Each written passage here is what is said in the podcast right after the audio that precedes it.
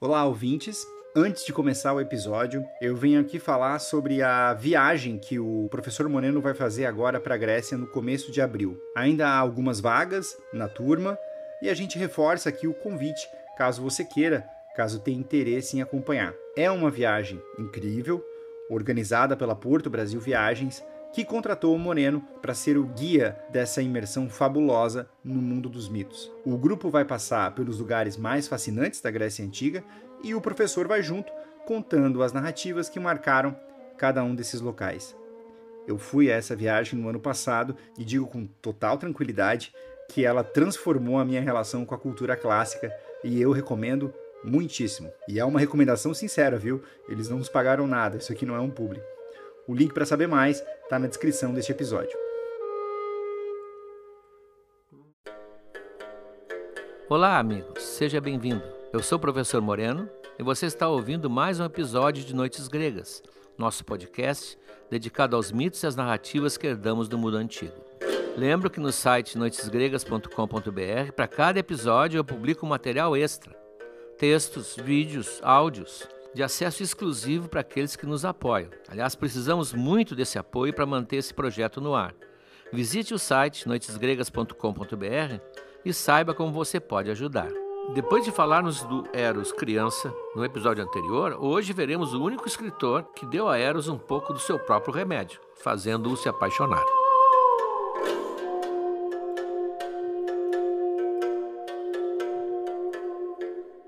A história hoje é o famoso amor de Eros e Psique. Não é uma história mitológica exatamente, não é um mito, porque nós temos um autor conhecido de carne e osso, um escritor, um pensador romano chamado Apuleio, que já no segundo século depois de Cristo escreveu essa narrativa, portanto, quase 800 anos depois de Homero. O amor de Eros e Psique é parte de um livro maior, é uma espécie de novela de aventuras chamada As Metamorfoses. Não confundam com as Metamorfoses de Ovídio, que nós vamos falar depois, que é fantástico.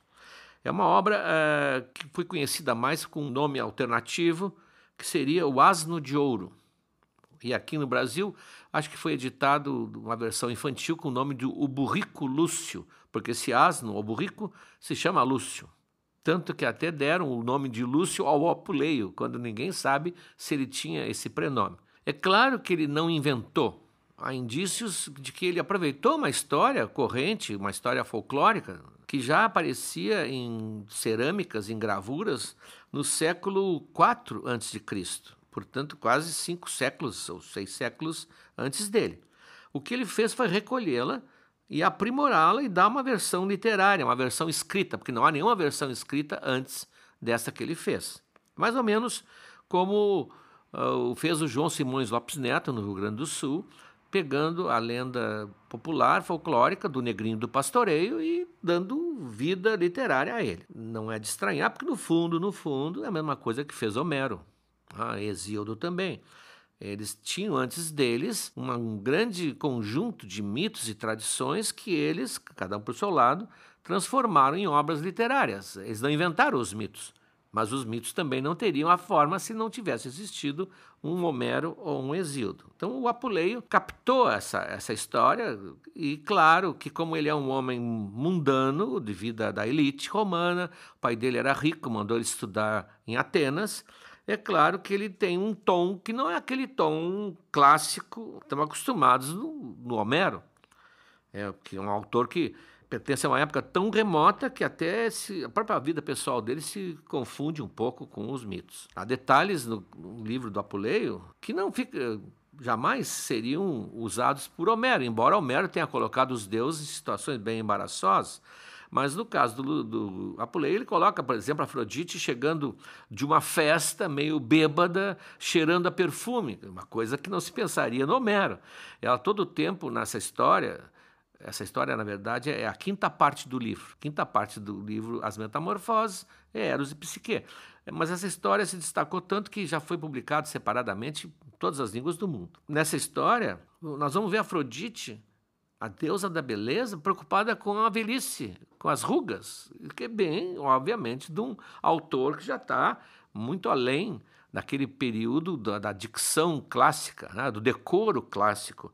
O Zeus, por exemplo, no final convoca os deuses, quase parece uma reunião de condomínio, convoca os deuses e ameaça multar quem não for, em 10 mil, sei lá, 10 mil dracmas, 10 mil piastras, 10 mil coroas, não sei, mas é, é, uma coisa que não é muito compatível com a nossa ideia, aquela ideia serena e majestosa do Olimpo. Mas é uma história fantástica. Nesse livro, O Asno de Ouro, o Lúcio, que é o personagem principal que conta a história, vai fazer uma experiência de feitiçaria metida em mágica e a, a, a experiência sai errada, o tiro sai pela culatra e ele vira um burrico.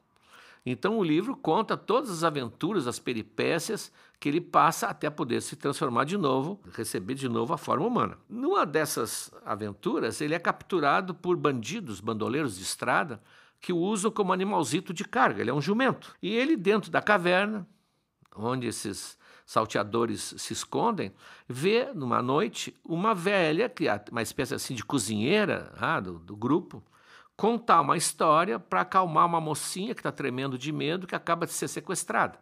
Ela está com medo de ser violada pelos, pelos bandidos. Então ela conta essa história, que vai ser a história de Eros e Psique, para acalmar a moça. Quem se interessar tem uma versão brasileira, tradução do Ferreira Goulart. É um livro que tem o, o, título de Eros e Psique, embora o Apulei nunca tenha escrito um livro com esse título, né? é uma parte do livro. Então a história vai começar com Era uma vez, como costumam fazer todas as boas histórias. Vamos a ela.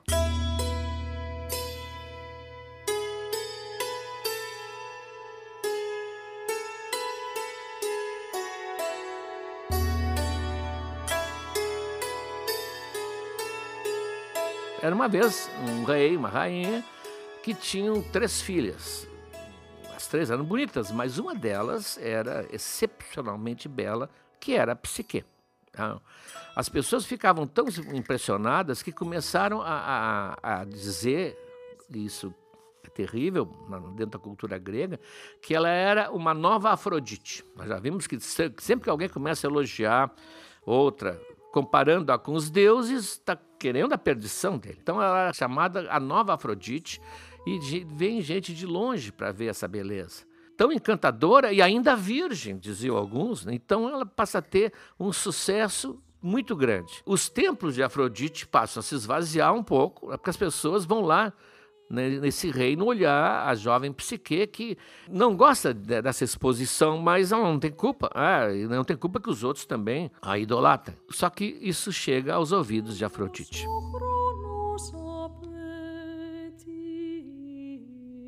Há uma baixa na frequência aos seus templos e lhe, lhe informam que há uma nova divindade jovem, belíssima, e que já dizem que ela é talvez mais bonita que Afrodite, porque ela é jovem. É, uma, é um, um, nesse conto, Afrodite se queixa muito da idade, coisa que uma deusa não teria, porque as deusas e os deuses, como nós vimos, estacionam na sua idade e não mudam nunca. Afrodite é uma bela, belíssima mulher e não vai envelhecer, mas nesse conto ela tem essa preocupação.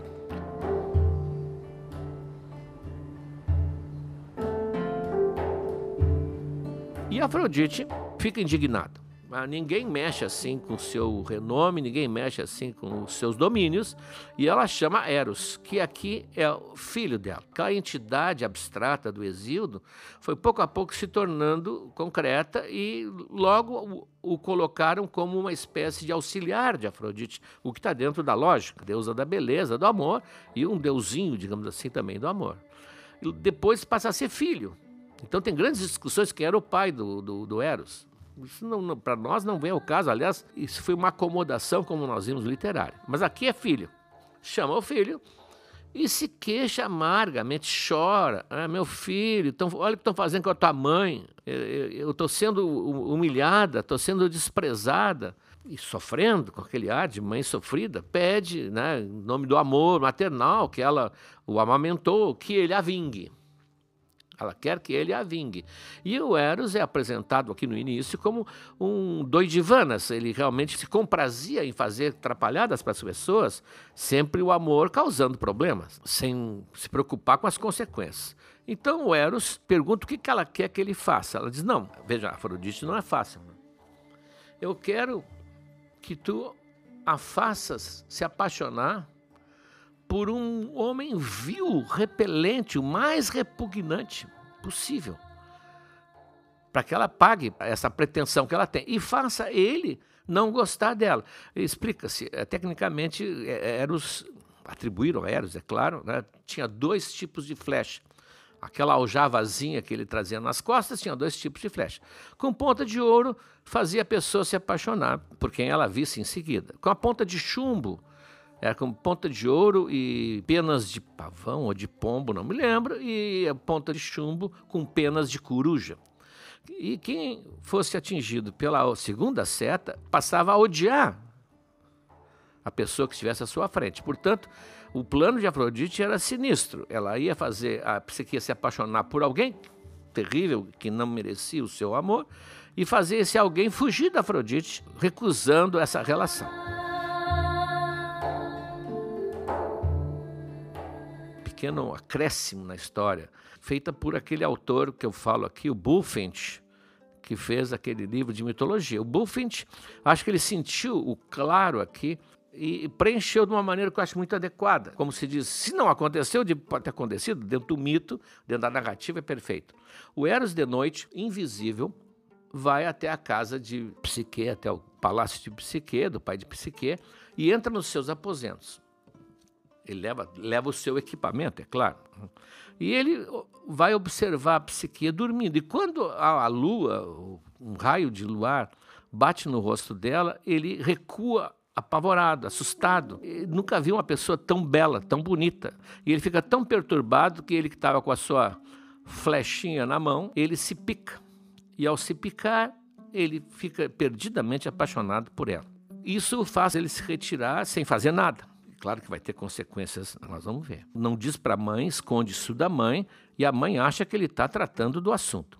A psique continua numa uma vida cada vez mais triste, porque é tão bonita ela é, que ninguém tem coragem de se aproximar dela. Nem um homem simples, nem um rei, nem um jovem príncipe acham-na tão fora da, do, dos parâmetros que eles temem se aproximar dela. É a famosa maldição da mulher bonita. E as irmãs, as duas irmãs casam, não casam, nós vamos ver muito bem, mas casam, e Afrodite vai ficando cada vez mais solitária e não sabe o que está acontecendo.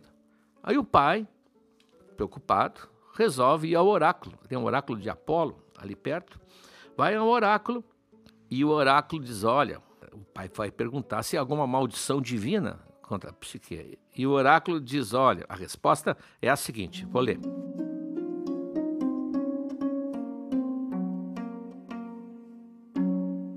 Sobre um rochedo, lá no alto do monte, vai, rei, e expõe tua filha, vestida a preceito para um casamento fúnebre. Não esperes um genro da raça humana, mas sim um monstro cruel, feroz e venenoso que alcança com as suas asas anda muito além do azul do céu e que perturba tudo o que existe.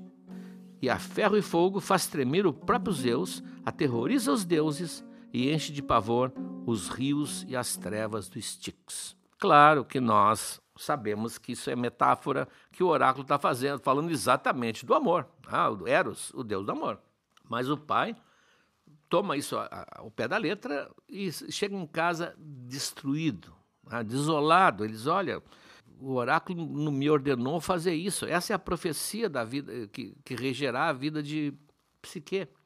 Todos choram, todos se lamentam, mas não tem saída. Começa a preparar um casamento que, na verdade, parece um funeral, né? com roupas escuras. O flautista começa a tocar uma música fúnebre. Realmente vai ser. A menina vai, vai morrer em vida, né? Vai ser entregue a um monstro que ninguém consegue imaginar, venenoso, maior que, que ameaça o próprio Zeus. A própria Psique, corajosamente, consola os pais. Ela diz, olha, eu não quero ver vocês, meu, meu, meus pais queridos, velhinhos, chorarem por mim. Se essa é a profecia, que seja. Me levem ao monte. Antes me elogiavam tanto, achavam que eu era uma nova Afrodite, foi isso que me perdeu. Ela sabe, né? ela sabe disso. Isso me perdeu. Agora temos que enfrentar, ah, como diria se ela fosse uma moderna jovem, vida que segue. Então há um, uma procissão chorosa, em vez de um, de um cortejo alegre de casamento, uma procissão chorosa, levam até lá esse rochedo, é um rochedo alto, mais ou menos, que fica ao lado de uma grande, de um grande penhasco para cima, né? A sombra de um grande penhasco. Lá a deixam, ela se despede e eles descem cabisbaixos, destroçados pela catástrofe. Bom, ela fica lá, pode se imaginar, olhando em volta, uh, assustadíssima, porque agora ela está sozinha, uh, com quem virá. Uh, além de ser um, uma situação assustadora, porque ela é uma jovem virgem que vai receber um marido que ela não conhece, que o oráculo diz que é um monstro. E ela lá em cima, tentando enxergar alguma coisa, quando o vento zéfiro, que é um, um dos ventos ah, eu já falei aqui, mais mimosos que tem na, na, na tradição grega, faz tremer aos poucos a franja do seu vestido e o vestido vai inflando, inflando e de repente ela sobe nos ares, é elevada nos ares e vai lá para o topo do rochedo. Lá ela é depositada suavemente numa, numa relva verdíssima e ela está tão tensa, tão estressada que ela não consegue ficar acordada e adormece. Quando acorda, já mais com sono reparador, ela vê que ela está num bosque de árvores belíssimas e na frente dela ergue-se um palácio magnífico. Ela se aproxima com curiosidade, ah, as colunas são de marfim, prata, ouro, tem o chão é todo cravejado de pedras preciosas. Ela nunca viu uma coisa daquelas, é um, é um, um reino encantado. A casa é iluminada com uma luz que a fascina e ela toca no, na entrada, pisa na soleira, meio que tímida, mas não tem ninguém, né? E ela vai e vai entrando e há uma voz que diz: "Senhora, por que ficar tão espantada com tudo isso, senhora, se tudo te pertence? Entre, vai a teus aposentos, deita-te um pouco para repousar. Quando quiseres, ordena que nós vamos servir o jantar." São vozes que saem, ah, estéreo, não sei onde é que sai, das paredes, e que parecem assim extremamente cordiais com ela e respeitosas. Bom, ela vai meio que levada assim por, por essa por essa visão fantástica. Isso lembra muito depois as histórias das Mil e Uma Noites, ah, dos palácios mágicos, riquíssimos. Ela vai, deita realmente, depois se banha e janta sozinha, mag magnífico jantar, enquanto cantam à volta dela, sempre sem enxergar nada. Não existe ninguém à, à sua vista. Depois que ela come, essa voz que parece talvez ser a governanta diz: ah, senhora, pode uh, para os seus aposentos, que no, no, no, meio da noite, né, já é noitinha, à noite, o teu esposo vai chegar. E ela vai para a cama, e fica escuro absoluto também, ah, fica com os tentando enxergar uma coisa, não enxerga nada, então vai sendo meio que vencida pelo som, de repente ela sente que tem uma presença perto dela. Alguém deita na cama, lhe faz um carinho, carícias, abraça, a beija e ela se sente envolver. É a primeira noite de amor dela, uma maravilhosa noite de amor.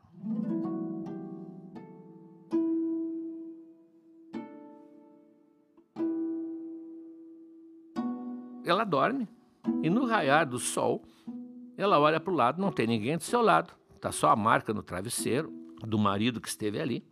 E ela sai daquele aposento e logo as vozes estão dizendo que o seu o seu breakfast está pronto, que ela deve aproveitar, que o dia depois terá um banho, terá mais um, uma refeição, e ela se dá conta que ela está sendo cuidada na ausência do marido. E na noite seguinte ela fala com ele, né? ele fala, ele não é, ele não é um monstro, ou é. Ele, ele fala e diz: Olha, tu nunca poderás ver meu rosto. Se tu vires o meu rosto, será a última vez que tu vais vê-lo. É só o que eu te peço. Eu sempre estarei aqui, eu sempre te amarei, mas tu tens tudo que tu quiseres aqui nesse palácio te pertence, mas não tenta ver o meu rosto. Bom, esse é um segredo comum em histórias de fadas, né? Vejam, isso é do século II depois de Cristo, portanto bem anterior às histórias de fadas que a gente conhece. Mas a matriz é a mesma. É o segredo, é o mistério, não pode ser rompido.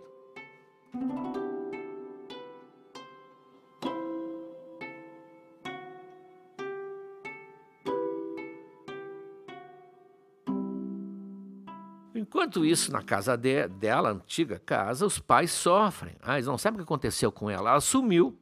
Eles colocaram ela no rochedo, não tem mais notícias dela. E as duas irmãs, que são casadas com reis, pequenos reis, nós estamos falando, né, de cidades diferentes, vão lá, ah, vão consolar o pai e a mãe e começam a ficar convencidas que precisam procurar a psique, até para dar alguma notícia para a mãe, principalmente, que sofre muito. Mesma coisa acontece com a psique. Os dias se passam, é uma vida completamente sem preocupações, mas ela começa a sentir saudade do pai, da mãe, das irmãs. E ela começa a chorar, chorar baixinho, chorar pelos cantos. E o marido, que é o Eros, né, mas que não, que não se apresentou, diz que ela não deve sair. Ela disse, mas deixa eu trazer aqui as minhas irmãs, então. Só, olha, isso não vai dar certo. Ele, ele, ele tem a intuição, né? Não vai dar certo. Elas vão querer saber quem eu sou. Isso vai terminar destruindo a nossa relação. Tu sabe que será a nossa perda se tu me vires. Tu vai te arrepender. Mas ela, jovem, sedutora, diz: não, uh, uh, deixa trazer, elas não vão fazer nada, eu te asseguro. E diz textualmente: meu melzinho maridinho, tu és o doce da vida da tua psique. Bom, aí o Eros se afrouxa. Ah, não tem, não tem Eros que aguente. E tá, então traz, mas olha que eu estou te dizendo e tal. Então as irmãs são avisadas e vão lá no rochedo, sentam onde estava a psique, e uh, o Zéfiro foi informado, autorizado, que é o motorista da família, né, vai lá e leva as duas lá para cima.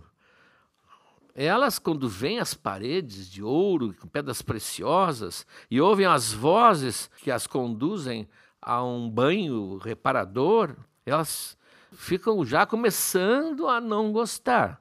E elas começam a achar que a irmã caçula uh, teve muita sorte perto do que elas tiveram. Há um magnífico jantar e, e a, e a psique conversa alegremente com elas, elas comem. Ah, mas elas começam a sentir que tem riqueza demais ali.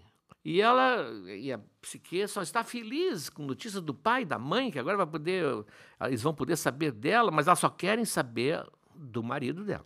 Como é que é o teu marido? E ela, instruída por Eros, Eros diz: não, ele é um, é um homem jovem, né? não tem uma barba ainda grande e tal, e passa o tempo caçando. Que era uma atividade naquela época normal. Né? Passa tempo caçando nos vales, nos montes, e já desvia o assunto, tá, ela vai se despedir da, das irmãs e enche as irmãs de presentes de colares e pulseiras para que elas voltem para casa felizes. Claro que isso só piora a, a, a, inveja das irmãs.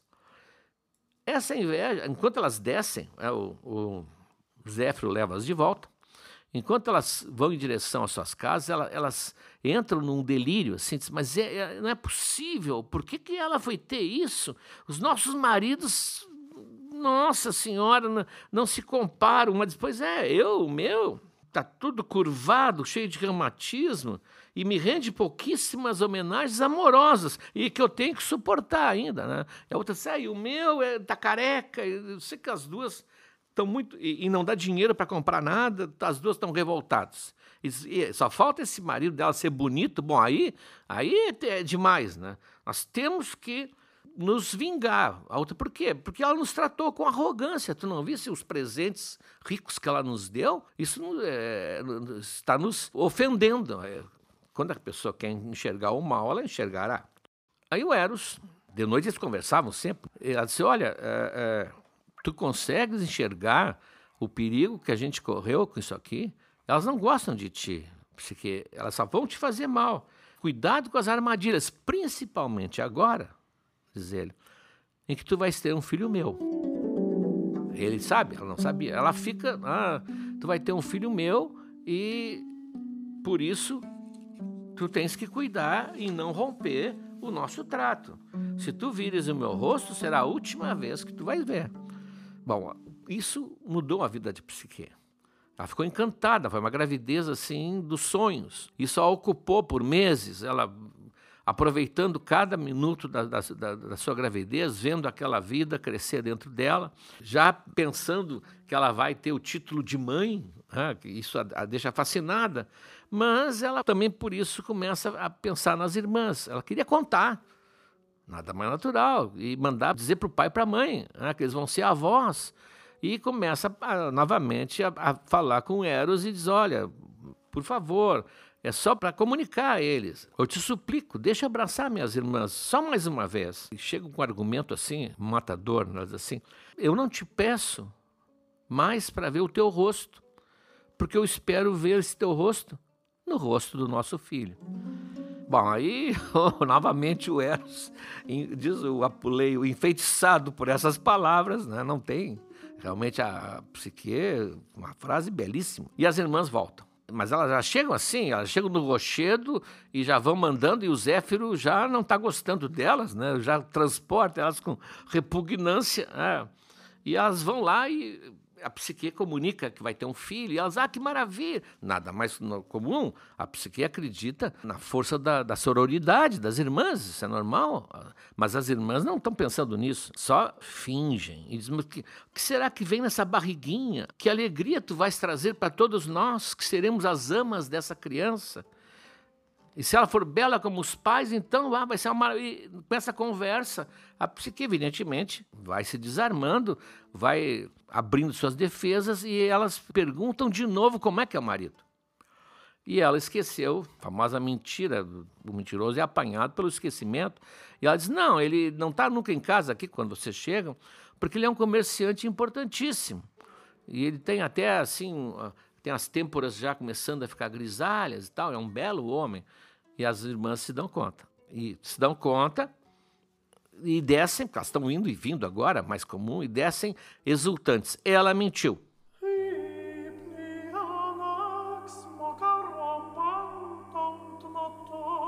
Ou ela está nos enganando, ou, pensa uma delas, ela nunca viu realmente o marido. E se ela nunca viu realmente o marido, ora, qual é o, qual é o marido que se deixaria ver nunca? Um Deus. Um Deus não se deixaria ver. Aí a outra diz, mas não posso imaginar, porque se for um Deus, eu vou passar uma corda no meu pescoço, vou me enforcar. Não pode ser. Aí é demais, né? É demais.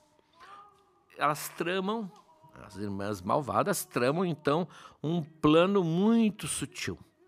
Elas voltam, na outra vez, chorando, desesperadas. E a psique, o que, que houve, irmãs? Se não, é, que, nós queremos te avisar uma coisa. Tu nunca viste o teu marido, não é verdade? É verdade ou não é verdade? A psique hesita. Tu nunca viste porque ele é o monstro. Tu lembra do oráculo? O oráculo dizia que tu ia casar com um monstro. Pois agora os camponeses já me disseram que, tão, que tem um monstro que está comendo as ovelhas aí perto. Na verdade, é isso que ele está fazendo. Ele está cevando a ti. E agora, com um filho, vai deixar crescer um pouco mais esse filho para tu ficar mais apetitosa. Tu está correndo perigo, nós ficamos desesperados quando, nós nos demos conta. Nós queremos te salvar, irmã. E a psique fica aterrorizada, né, suas irmãs mais velhas, e diz: Mas o que, eu vou fazer agora? Diz: Não, faz o seguinte: esconde uma lamparina, lamparina grega, aquela lamparinazinha de barro que com óleo e um paviozinho que queima e dá aquela luz, que é o que eles tinham esconde uma lamparina e uma faca bem afiada. E de noite, quando ele dormir, ele dorme, né? Sim, ele dorme. É, quando ele dormir, tu vai e olha já pronta para o bote, porque se for um monstro, é tu e teu filho ou ele está defendendo essa criança que tu traz no ventre. E a psique faz isso. Esconde a lamparina essa, põe num lugar onde a luz é uma luzinha muito fraca, mas onde a luz não não seja uh, vista, esconde a faca e quando o Eros dorme, o marido dorme, ela vai lá, pega a lamparina, empunha a faca e se aproxima. Aí ocorre o maravilhamento. Ela vê ali deitado o mais belo jovem que ela podia imaginar, num canto as asas, encostado, ele tirava as asas, não? Não seria, seria fácil reconhecê-lo. E ele dorme sereno ah, e ela se dá conta que ela casou com o Deus do amor. Ela estava examinando as armas dele, a aljava, as setas, o arco, e ela toca também numa flecha. Isso está no apuleio. E aí ela fica perdidamente apaixonada pelo marido. Ela já estava muito, estava gostando muito do marido, até pelo, pelo tipo de relação que eles tinham. Claro que ele não o via durante o dia, mas também, por outro lado, ele não incomodava, né? não, não, não embolotava o tapetinho do banheiro, como se diz, não fazia aquelas coisas que os homens fazem que irritam as mulheres. Ele ia embora e voltava, não havia queixas, não havia ah, apenas amor. Mas agora ela fica perdidamente apaixonada e, e ela se inclina para beijar os seus cabelos, ele tem cabelos cacheados, e ao se inclinar, evidentemente a lamparina, que é cheia de óleo, verte aquele óleo queimando no ombro do marido, que acorda com, com aquela dor e vê a psique olhando a luz da lamparina.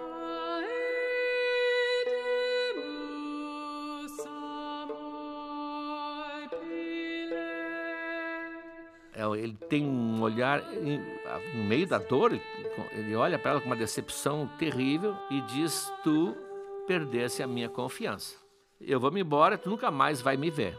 Ela tenta se agarra nas pernas dele, não fica, eu vou explicar e ele não tem explicação e vai embora. Deixa desesperada, ela não sabe o que fazer. Ela fica tão desatinada que ela vai num rio próximo e tenta se matar no rio. Aliás, ela tenta várias vezes suicídio. Né? Essa história é um prato, né? tem, to, tem simbologias, mil simbologias, tem situações. Aqui, para quem quer estudar a psique humana, é ótimo. Ela é um pouco suicida. E ela vai no rio, e como todo rio da Grécia, é um deus. Todo rio tem um deus, né? um deus residente, digamos assim. Zeus, por exemplo, já entrou em briga com um rio. Aquiles, na Ilíada, vai fugir de um rio que o persegue. E ela se atira no rio e o rio, que é um rio sábio, diz: Não, não, minha filha, não, tu não vai morrer aqui.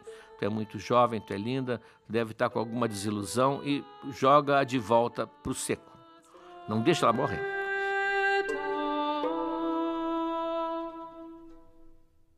Então ela sai vagando sem lugar, sem destino certo, ela não sabe para onde é que foi o Eros. Ah, deve ter saído voando, inclusive. Ele voava. Ela sai perambulando por caminhos e termina, ah, quase que inconscientemente, chegando na casa de uma das irmãs. E aí ela resolve se vingar. Ela se dá conta que, que o Eros tinha razão, tinha sido feita uma trama para perdê-la. E ela chega lá com aquele rosto totalmente marcado pelas lágrimas. E a irmã, o que, que houve? Ela disse: Olha, eu fiz o que vocês disseram, eu coloquei uma lamparina escondida e quando eu fui ver, não era um monstro, é, era o Deus do amor, era Eros. E ele, com isso, ficou furioso. Disse que eu não merecia a confiança dele e que, além disso, ele tinha ficado muito impactado pela tua figura. Quando tu fosse lá visitar, sem que nós víssemos, ele te viu. E ele falou no teu nome. Disse que tu sim que era a mulher que ele merecia. A irmã nem esperou ouvir a frase, nem o ponto final. Fez uma chapinha, passou um secador, mamãe, saiu correndo, desesperada, em direção ao rochedo. Chegou no rochedo e já foi dizendo: Zéfiro, ah, cheguei e, Só que não tinha Zéfiro nenhum. E ela cai lá no, no peral onde as suas carnes, como diz o apuleio, se laceram tanto que separam dos ossos. Foi o castigo que Eros fez, porque o Eros, ao se despedir de tuas irmãs, eu vou dar o que elas merecem. Tu, tu vai ter o meu desprezo. Aí ela vai na outra irmã, acontece exatamente a mesma coisa. Ah, não, era, era o teu nome que ele mencionava, às vezes dormindo. Ah, a irmã também vai lá e pimba, se atira do rochedo pensando que vai ser sustentada pelo, pelo vento.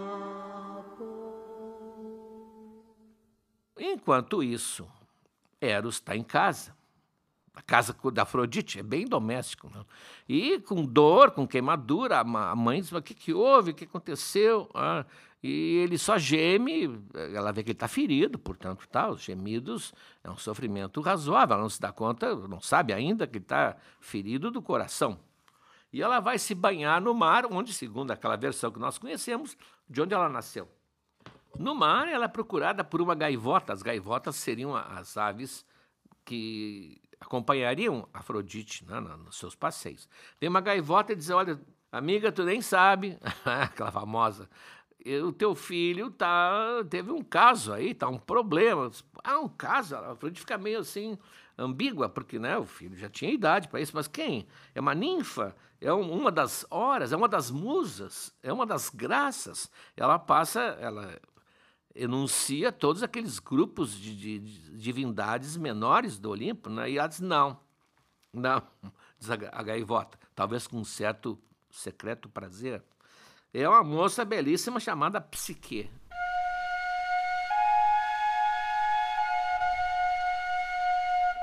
Bom, aí a, a Afrodite, mas aquela, aquela que eu mandei destruir, é, fui, eu fui falar no nome dessa moça só para chamar a atenção do meu filho. Aí ela vai no, no, falar com, com o Eros, faz um, um, sermão assim, muito bonito, tu faz isso, pois tu sabe que eu, eu, é, eu não sou velha demais para ter outro filho, viu?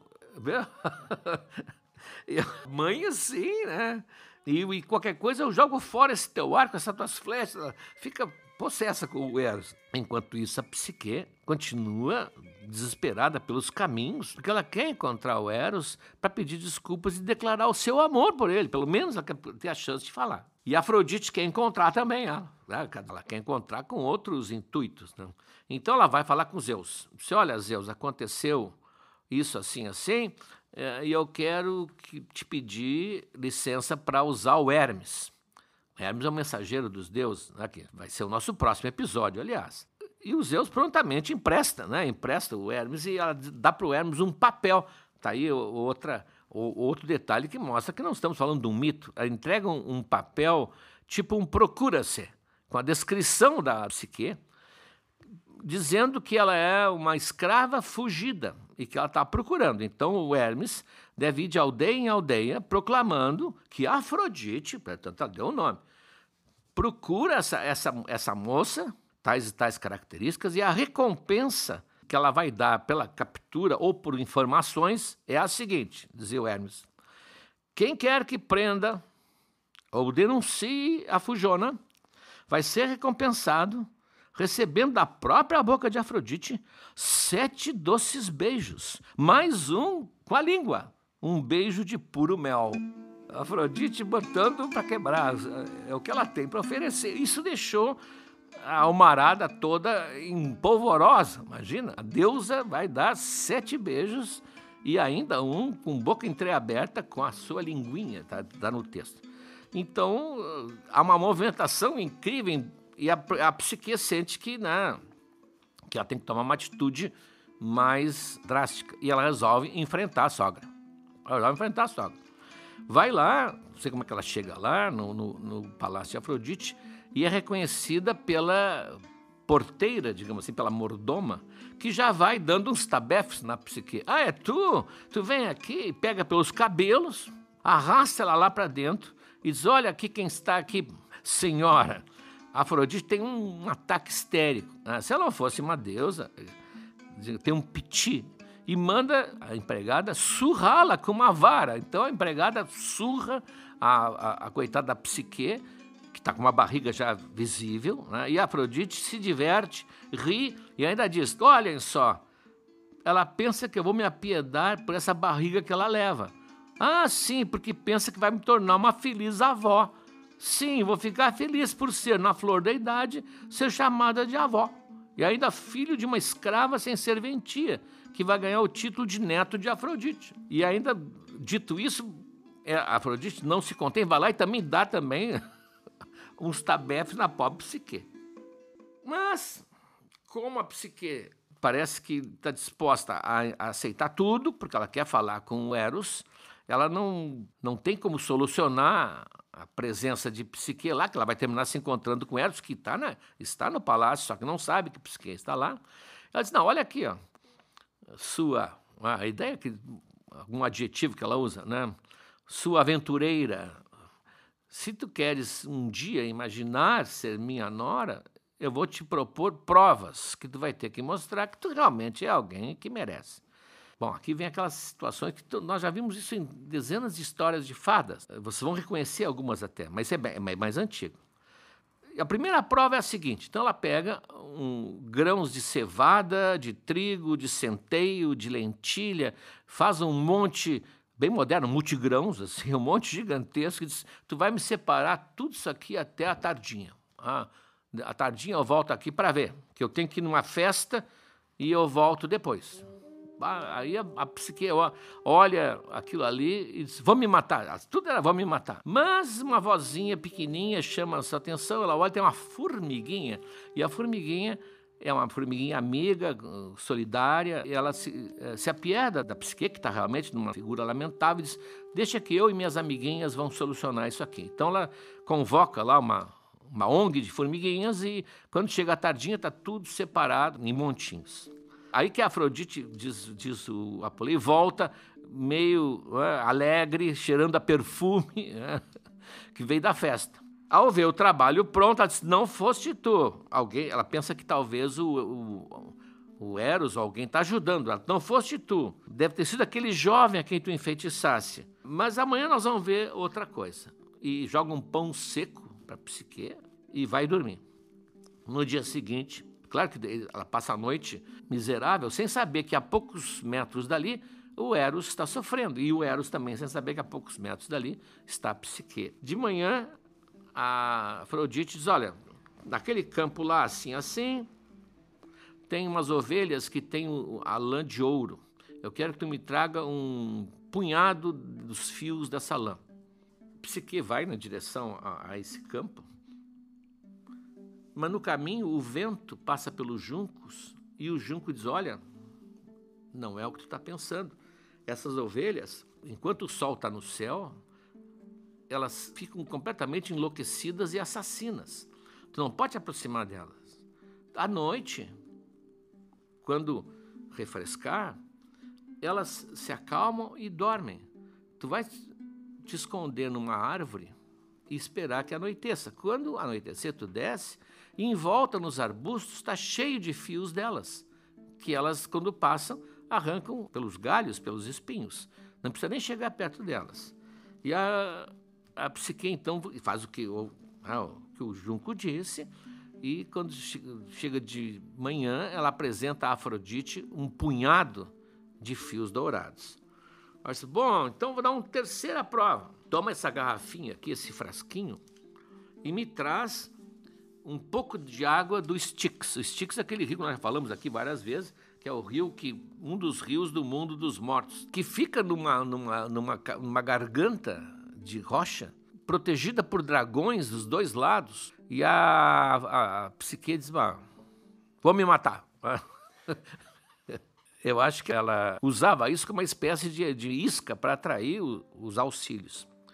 Vocês estão vendo aqui várias situações que lembram a Branca de Neve, que apareceu depois na Cinderela. Isso está presente em dezenas de mitos e lendas do mundo inteiro, é normal. A donzela que é ajudada por esses pequenos seres naturais da natureza.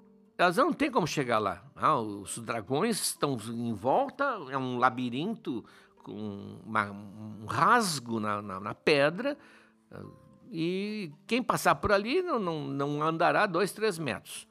Nesse momento, ela está pensando em se matar, o próprio Zeus intervém. O Zeus não sabe muito bem da história, mas ele intervém porque ele fica com pena daquela jovenzinha que desperta aquela piedade que naturalmente se sente. Então ele vem em forma de águia e diz: Não, me dá esse frasquinho aqui que eu vou trazer com água lá do Styx. Ele vai voando no, entre os dois renques, entre as duas fileiras de dragões ele vai voando. É curioso que o, que o, que o Apolê põe que ele, para conseguir passagem, diz: Não, foi Afrodite quem mandou. Pô, mas é Zeus, né? Tudo bem. É. E ela pode, portanto, levar a sogra o frasquinho com as águas de Styx. Ela diz: Bom, então tá. Então, estou vendo que tu tens recursos, tu tem magia, tu deve ser uma feiticeira, que ninguém consegue fazer essas coisas. Então, olha, eu cansei muito com, isso, com essa história fiquei muito abatida, fiquei muito estressada. E eu me olhei no espelho, eu estou irreconhecível. Não é uma beleza própria para Afrodite. Eu estou caída, eu estou com olheiras. Então tu vais fazer o seguinte: a minha amiga, a Perséfone, Perséfone eh, não apareceu aqui, mas é aquela que casa com o Hades, o senhor do mundo dos mortos. Tu vai até lá o mundo dos mortos, leva essa caixinha aqui e diz para Perséfone que eu, Afrodite, amiga dela, quero um pouco do creme da beleza eterna que ela tem. Eu mereço, eu tenho um compromisso no Olimpo e não vou me apresentar com essa cara aqui. Aí a psique descer ao mundo dos mortos, vou me matar. E ela sobe numa torre para se atirar de cima da torre. Mas a torre diz: não, jovem, não faça isso. Não é tão difícil assim. Mas como que não? Diz, não, se tu te matares, tu vai morrer antes da hora. Se tu fores lá e, e morrer, pelo menos tu fosse. Então tu já está antecipando. Não, é assim, ó. Tu tem que pegar dois bolinhos de cevada com mel e botar duas moedinhas na boca para usar no teu trajeto para conseguir passar pelos obstáculos. Se tudo mais que tu ouvires, tudo mais que falarem contigo, tu não ouve, tu não para, tu não dá atenção, tu segue reto. E lá, quando chegar lá, não aceita comer nada, ninguém pode comer nada no mundo dos mortos, senão não sai de lá. A psique, porque o amor faz ter a força e, e, e a coragem, a psique vai, vai e chega na barca do Caronte, aquele que atravessa o Rio dos Mortos. Ela dá uma das moedinhas que ela tem na boca, e tem que ter na boca, porque ele pega na boca, acostumado a pegar dos mortos. E ela desce do outro lado e lá está o Cérebro, aquele cão famoso, com três cabeças, que é o guardião da porta do mundo dos mortos. Ela dá um bolinho com mel, que era, seria, digamos, o seu pedágio. Quando ela chega lá no fundo e fala com a Perséfone, ela é extremamente bem recebida. A Perséfone é uma, é uma dama. E ela diz: Olha, eu vim aqui porque Afrodite me mandou, entrega a caixinha, mandou pedir um pouco daquele creme que a senhora tem. Aí a Persephone olha para ela, não diz nada, vai lá, volta com a caixinha. Está aqui a caixinha. Ah, leva direto para Afrodite. Não, sim, sim. Ela volta, dá mais um bolinho para o cérebro, consegue sair, pega o Caronte e dá outra moedinha. Ah, o Caronte ganhou uma, uma ida e uma volta naquele, naquela, naquela passagem. E ela vai então em direção a Afrodite. Só que Afrodite, mulher, sabia o que Psique ia fazer. Psique pensa assim, pá, se Afrodite, a deusa da beleza, está se sentindo caídaça, imagina eu, como é que, com que cara que eu vou ver o Eros se eu puder ver agora? Eu não vou me apresentar assim para ele, eu devo estar tá um, um zumbi e ela então, eu, eu, ela não vai notar se eu tirar um pouquinho desse creme. Se vale para Afrodite, imagina para mim. E ela abre a, a, a, caixinha. Em vez de ser, evidentemente, o creme da beleza, era o elixir do sono eterno. Uma, exala dali uma emanação e ela cai com o sono da morte.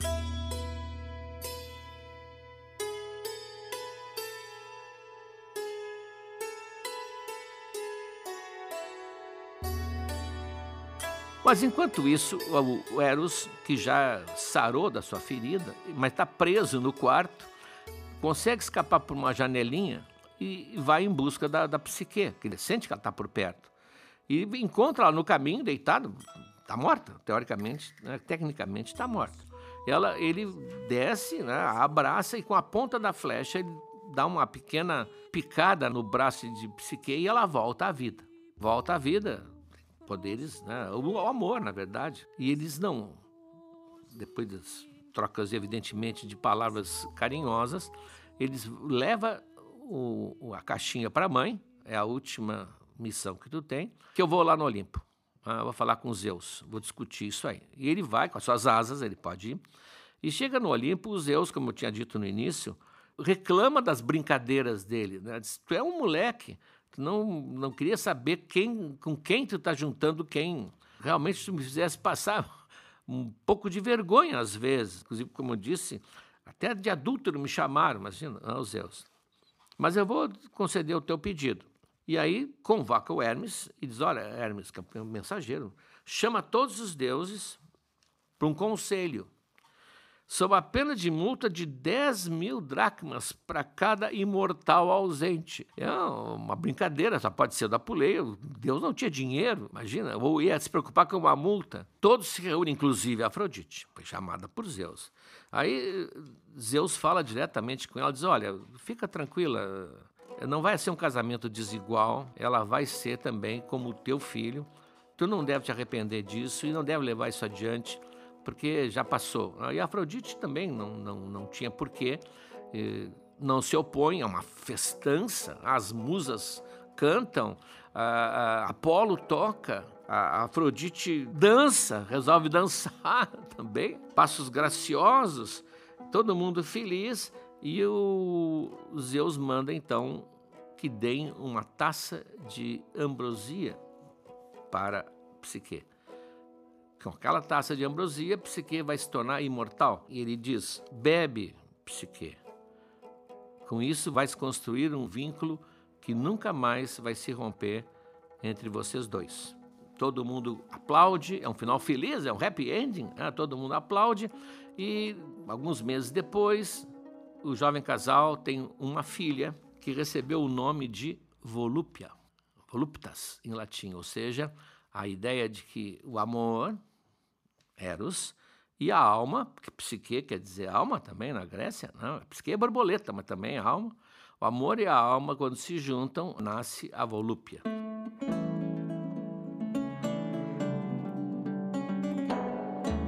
Então você deve ter percebido que essa história é quase um conto de fadas. Uma história que se vê mais romântica do que mitológica. É uma história que mais incendiou a imaginação do Ocidente e gerou uma infinidade de pinturas, de esculturas, de óperas com a história desse amor. Nós vamos ver, inclusive, algum, alguns exemplos do material exclusivo, é claro. Há alguns quadros bem significativos né, do, do Eros e da Psique.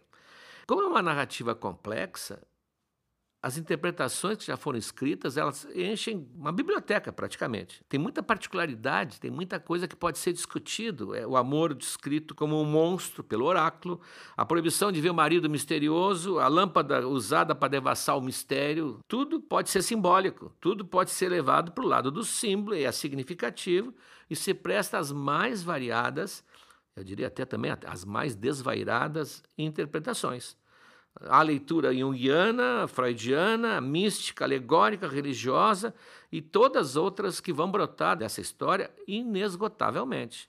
Tem muitas maneiras de ler, muitas, muitos pontos para enfatizar, tem muitas interpretações de detalhes e torna essa história talvez tão fascinante assim. Mas não importa. O grande sucesso, eu acho, o grande prestígio que essa história conquistou e nunca mais vai perder, se deve, no fundo, ao fato que ela ilustra um princípio que todos nós gostaríamos que fosse verdadeiro: que no final, o amor tudo vence.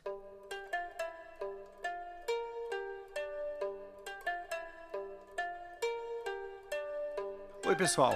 Felipe na linha aqui. Terminado esse ciclo de Afrodite, com essa maravilhosa história do Apuleio sobre Eros e Psique, faço essa minha intervenção para anunciar os materiais exclusivos desse episódio. Vamos lá tem primeiro um trecho da história na tradução do Ferreira Goulart. Nós comentamos sobre essa tradução aqui nesse episódio. É o comecinho da história, numa versão cujos predicados mostram o quão estupenda era a psique. Ótimo texto. O trecho vai do começo da história até o momento em que a notícia sobre a beleza de Psique chega aos ouvidos de Afrodite. Depois, na cama com Psique, a gente retoma uma discussão que já tivemos lá nos primeiros episódios, que é o dilema dos pintores sobre como pintar a relação entre Eros e Psique quando levada em consideração a tradição romana. Como sabemos, em Roma, Eros é o cupido, que é um bebezão. E aí fica a questão: como pintar um amor entre um bebezão e uma mulher? O material tem quadros que mostram as soluções de alguns pintores. Tem ainda um texto do professor Moreno em que ele analisa uma belíssima e perturbadora escultura do Antônio Canova. A obra mostra o momento em que Eros desperta Psique com um beijo. A imagem vai junto, é imperdível o texto. E é claro, tem outras tantas representações da história. Lembro também que o curso Mitologia na Arte segue no ar para os apoiadores da modalidade Deus.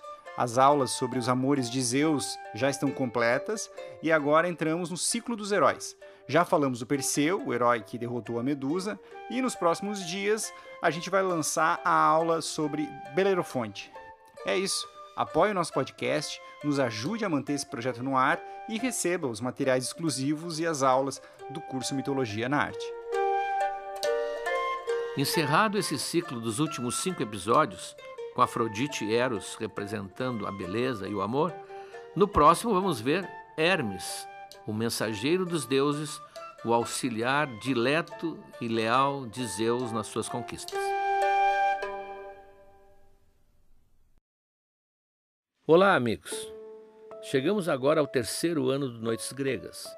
Já contamos muitas histórias, mas tem muito mais pela frente. Tem toda a Ilíada, a Odisseia, as Metamorfoses de Ovid e muitas outras coisas.